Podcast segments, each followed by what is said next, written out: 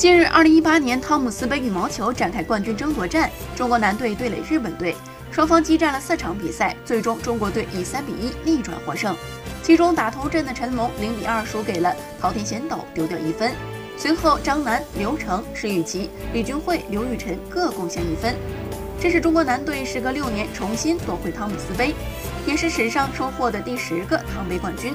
据了解，中国男队历史上曾九次捧起汤姆斯杯。